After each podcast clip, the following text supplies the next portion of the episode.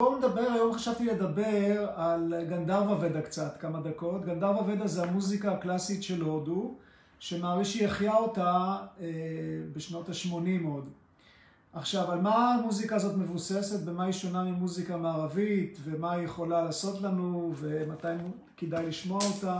אז קודם כל, הרעיון של הגנדרווה ודה הוא שיש בשעות השונות של היום, יש רטטים שונים בסביבה ובאווירה. יש אנרגיות שונות, ויברציות שונות, וזה לא איזשהו משהו מטאפיזי, כל אחד יכול להבין את זה. אתם יוצאים מהבית עם הזריחה, יש אנרגיה שהיא שונה באוויר, מה שב-12 בצהריים שהשמש במרכז הרקיע והכל חם ולוהט. או אם אתם יוצאים שוב בשקיעה, זה שוב אנרגיה אחרת, ובחצות הלילה זה שוב אנרגיה אחרת. כלומר, בשעות שונות של היום זה ברור לכולם, שבטבע יש איזשהו הבדל בין השעות, יש איזו ויברציה שונה, רטט שונה. והמוזיקה הזאת של גנדרווה ודה היא אמורה לבטא את הרטטים או את התנודות שקיימות בטבע בשעות השונות של היום. לגלם אותם בצלילים מוזיקליים וליצור איזון על ידי כך.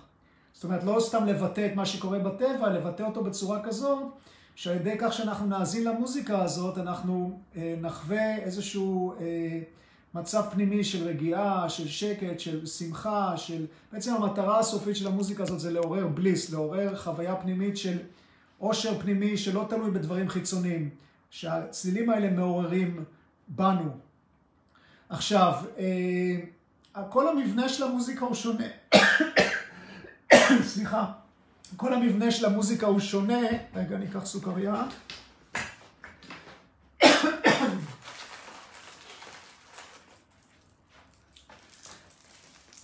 זה לא אומיקרון, זה פשוט שיעול.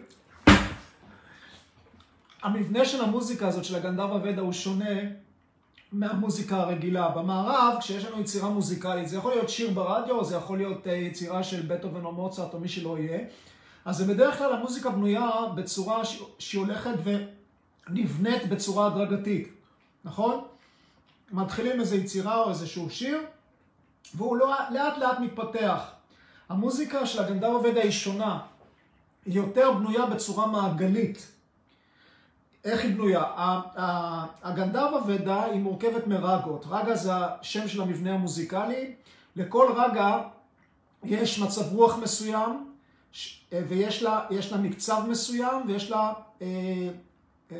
מבנה מוזיקלי מסוים, בנוי על סולם מסוים.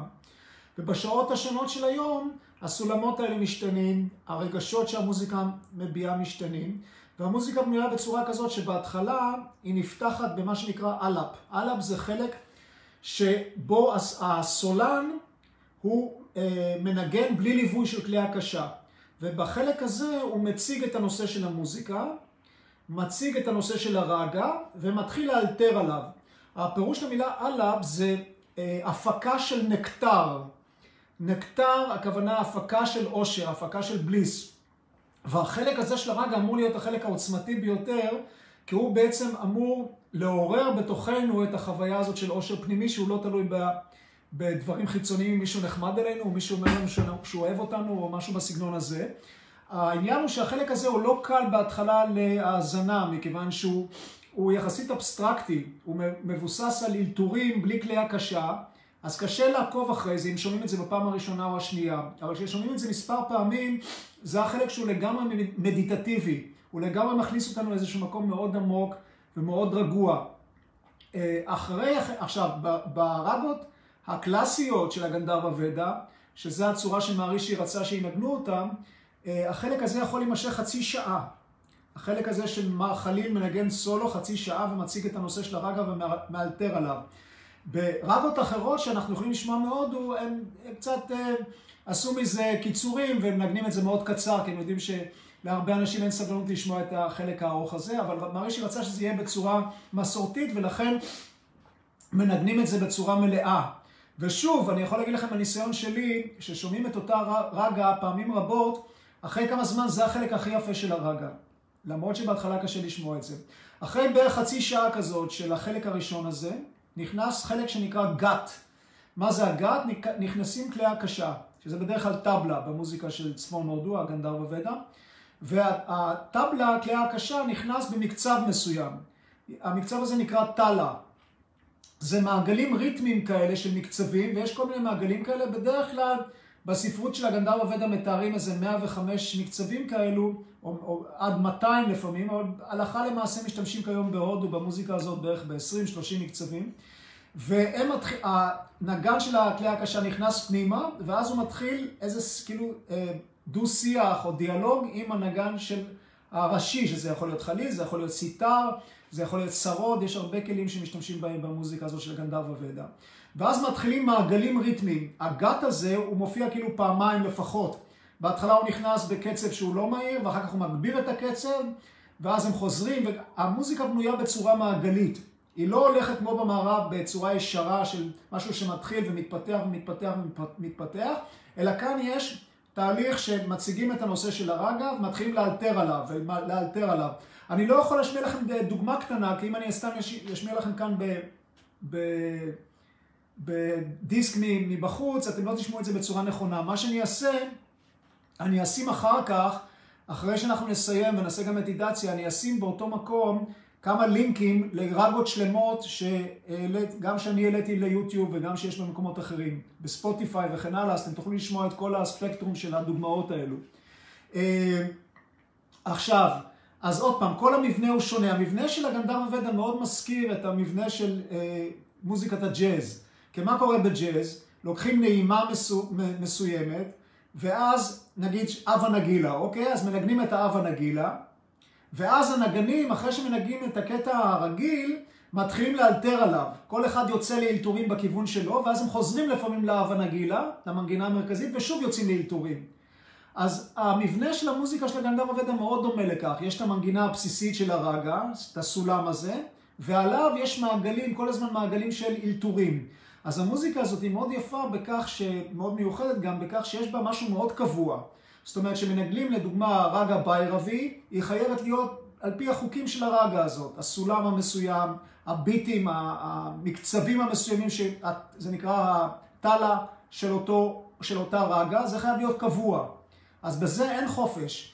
אבל על הדבר הקבוע הזה יש המון המון מקום להבעה חופשית של יצירתיות של האומן דרך האלתורים. המוזיקה הזאת מלאה גם באלתורים. ועכשיו, יש לה הרבה שינויים נוספים ביחס למוזיקה מערבית. במוזיקה מערבית, הטונים הם מאוד קבועים. יש טון, מנגנים את הסולם או את הטון, וזה מאוד קבוע. במוזיקה של הגנדרווה ודה, יש מה שנקרא אלנקרות. אלנקרות זה איתורים מוזיקליים, קישוטים מוזיקליים, שמקשטים את התווים בכל מיני סלסולים ובכל מיני... זה דומה קצת למוזיקה הערבית בהקשר הזה. אז זה גם כן מאוד שונה מהמוזיקה המערבית. עכשיו, ההבדל העיקרי, מעבר לצד הטכני הזה שאני הסברתי אותו פחות או יותר, זה האפקט של המוזיקה הזאת. כי המוזיקה הזאת אמורה שוב ליצור איזון. היא אמורה ליצור איזון בחיים שלנו, של זה שמאזין. לכן אידיאלי, שומעים את המוזיקה הזאת בעיניים עצומות, ושומעים את שמים תשומת לב מלאה למוזיקה. לא שומעים את המוזיקה כשאנחנו שוטפים כלים או שאנחנו עושים משהו אחר. אפשר, אבל זה יהיה פחות אפקטיבי. כי המוזיקה הזאת היא מאוד מדיטטיבית. אני זוכר פעם ראשונה ששמעתי את המוזיקה הזאת, אני הייתי אז בתוכנית שנקראת פורושה, היינו שם איזה 250 מורים למדיטציה בהולנד, והשמיעו לנו רגע כזאת, ואמרו לנו לקחת את הדופק, לבדוק את הדופק שלנו. אנחנו לפני זה עברנו קורסים באיורבדה בבדיקת דופק, וזה היה פשוט מדהים לראות איך הדופק משתנה עם המוזיקה הזאת. איך בחלק הראשון, שזה האלאפ, החלק השקט הזה, כל הדופק נרגע, כל הגוף נרגע, נכנס למקום עמוק. כשנכנסים כלי הקשה, פתאום הדופק נהיה יותר חזק, אבל גם כן שומר על איזון. בקיצור, המוזיקה הזאת מאוד משפיעה על האיזון במערכת העצבים שלנו, יוצרת איזון פנימי מאוד גבוה, וגם מאוד משפיעה על הסביבה. מהרישי בשנות ה-80, הביא מוזיקאים הודים לפלודרופ, אז הוא היה בפלודרופ בהולנד, כולם למדו מדיטציה, ואז הוא שלח קבוצות של מוזיקאים למקומות שונים בעולם כדי לנגן, לתת שם קונצרטים. קבוצה גם נדמה לי הגיעה לארץ אם אני לא טועה, ומהסיבה שהוא טען שהמוזיקה הזאת היא יוצרת רטטים בסביבה שיוצרים הרמוניה, שתומכים בשלום, שמונעים אלימות. והיו, אנשים חוו דברים פנטסטיים. האנשים שצפו בקונצרטים האלו חוו דברים יוצאים מן הכלל. זאת אומרת, המוזיקה הזאת, ללא כל ספק, היא מאוד מאוד עוצמתית. ושווה לתת לה צ'אנס. עכשיו, המוזיקה הזאת, גם אם אנחנו רוצים, לדוגמה, ליצור אווירה נעימה בבית שלנו. נגיד, לא יודע, לפעמים מתווכחים, לפעמים יש מריבות, לפעמים באים אורחים ומתעצבנים. בקיצור, לפעמים יש אנרגיות שנוצרות בבית שהן לא הכי טובות בעולם. המוזיקה הזאת אמורה לנקות זאת.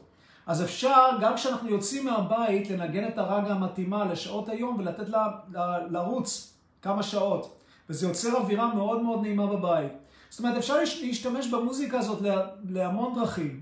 היא יכולה לקחת אותנו פנימה למקום שקט, יש מוזיקה, יש רגות שמגבירות את האנרגיה. עוד פעם, שאלה באיזה שעה אנחנו שומעים אותם. כי אם אנחנו שומעים את הרגע בשעה הנכונה, אז ההשפעה שלה היא אופטימלית. ובהודו המון פעמים היה נהוג לשמוע את הרגות האלה בלי קשר בכלל לזמן. אז היו מנגנים רגות של לילה בבוקר ורגות של בוקר בלילה. כל הסיפור היה בלגן רציני, ומהרישי מאוד הדגיש כמה דברים ביחס לכך. קודם כל, שינגנו את הרגות בזמן הנכון, בצורה הקלאסית, שלא יעשו שם הנחות, שלא יקצרו את החלק הראשון, את האלאפ, שזה החלק של בלי הליווי, שינגנו את זה בדיוק לפי הסטייל הקלאסי הקבוע. וכמובן, הכי חשוב, הוא הדגיש כמה שחשוב שהנגנים יתרגלו מדיטציה, כי הצלילים שנגן מפיק הם מאוד קשורים לתודעה שלו. ואם הנגן מחובר למקום הפנימי הזה, למקום הטרנסדנטלי הזה, שממנו בעצם כל הצלילים יוצאים, אז האיכות של הנגינה שלו תהיה שונה מנגן אחר שמנגן ברמה יותר שטחית. אז לכן הוא הדגיש את הנושא הזה של מדיטציה, של כל הנגנים של גנדרווה ודה, לכן זה נקרא מהרישי גנדרווה ודה, אוקיי? זה השוני כאן, שהנגנים כולם מתרגלים את המדיטציה, חווים את המקום העמוק הזה ומשם הם מנגנים. דרך אגב, במוזיקה המערבית יש דוגמאות למוזיקה שדי קרובה, מחוץ מג'אז, לנושא הזה, למבנה הזה של הגנדרווה ודה. לדוגמה, במוזיקה של באך, באך היה אחד המוזיקאים שהיה לו את הידע הזה, איך לקחת צלילים מסוימים, ולחזור עליהם במאות וריאציות, כדי ליצור יצירה מוזיקלית אחת. ועוד פעם, מי שכאילו שומע את באך בפעם הראשונה, שומע כמה קטעים שלו, זה נראה ממש משעמם, כי זה נשמע כאילו כל הזמן חזרות כאלו. אבל זה, מי ששומע את הקטעים האלה יותר מפעם אחת, מתחיל להעריך את היופי המדהים שיש במוזיקה של באך. שהוא באמת, אני חושב, המוזיקאים המערביים הוא הכי קרוב, מוזיקאי הכי קרוב שנגע במקומות הגבוהים האלה של התודעה, התאורה, אפשר לומר, וכן הלאה. אז שוב, אז המוזיקה הזאת של הגנדרווה ודה יכולה ממש לעשות לנו טוב בחיים. אני מאוד ממליץ לכם לנסות לשמוע עם ראש פתוח. ושוב, לקחת בחשבון שלוקח קצת זמן, אחרי ששומעים את המוזיקה הזאת, להתרגל ולהתחיל ליהנות ממנה. בפעם הראשונה אולי זה קצת מוזר. יש אפליקציה נהדרת שנקראת מהרישי ודה. אתם יכולים להוריד אותה מהאפסטור, גם למי שמשתמש באפל או באנדרואיד. האפליקציה הזאת יש בה כמה דברים. קודם כל, בהקשר של גנדרווה ודה, יש לה פונקציה כזאת שאתם נכנסים לאזור של גנדרווה ודה, אתם בוחרים את כלי הנגינה שבא לכם לשמוע. אז יש שם חליל, יש שם סיוטר, יש שם שרות, שזה כמו גיטרה כזאת הודית, יש שם מוזיקה קולית, צמד אחים, האחים מישרא שהם זמרים, יש זמרת, כל מיני דברים כאלו. ואז ברגע שאתם לוחצים על כלי הנגינה שבחרתם, האפליקציה מנגנת לכם את הקטע המוזיקלי שמותאם לשעה הספציפית של היום שבה אתם נמצאים. וכך זה בכל העולם. זאת אומרת שאם אתם עוברים לטיימזון אחר, הוא ינגן לכם את זה בהתאם למקום שבו אתם נמצאים. עכשיו, זה דבר אחד שיש באפליקציה. דבר שני, יש שם המון מזמורים ודים, שהם גם כן אמורים ליצור איזון וסדר ולהשפיע על כל מיני תחומים בחיים. יש שם את הסמה ודה שמומלץ לשמוע לפני השינה, יש שם ריג ודה, יש שם המון מזמורים ודים, אולי פעם אחרת נדבר על הצד הזה. בכל אופן, חודש ראשון אתם יכולים להוריד את האפליקציה הזאת ללא תשלום, אחרי זה זה כמה דולרים בחודש, ממש לא רציני, ואתם יכולים לחבר אליה כמה מכשירים. זאת אומרת, אם אתם בבית, אז כל בני המשפחה יכולים להתחבר לאפליקציה הזאת דרך הטלפון או דרך מחשב רגיל. אז זה משהו שמאוד מומלץ. שוב, אני חוזר, זה נקרא מהרישי ודה. אוקיי? יש איזה שהן שאלות עדנה?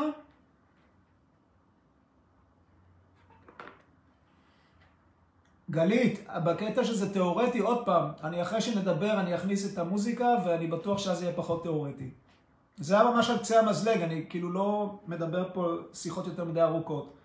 מישהו רוצה עוד לשאול משהו? אני רואה את התגובות שלכם כאן על המסך, אם יש איזה שהם שאלות על מה שדיברתי עד עכשיו, אם לא, נתחיל מדיטציה.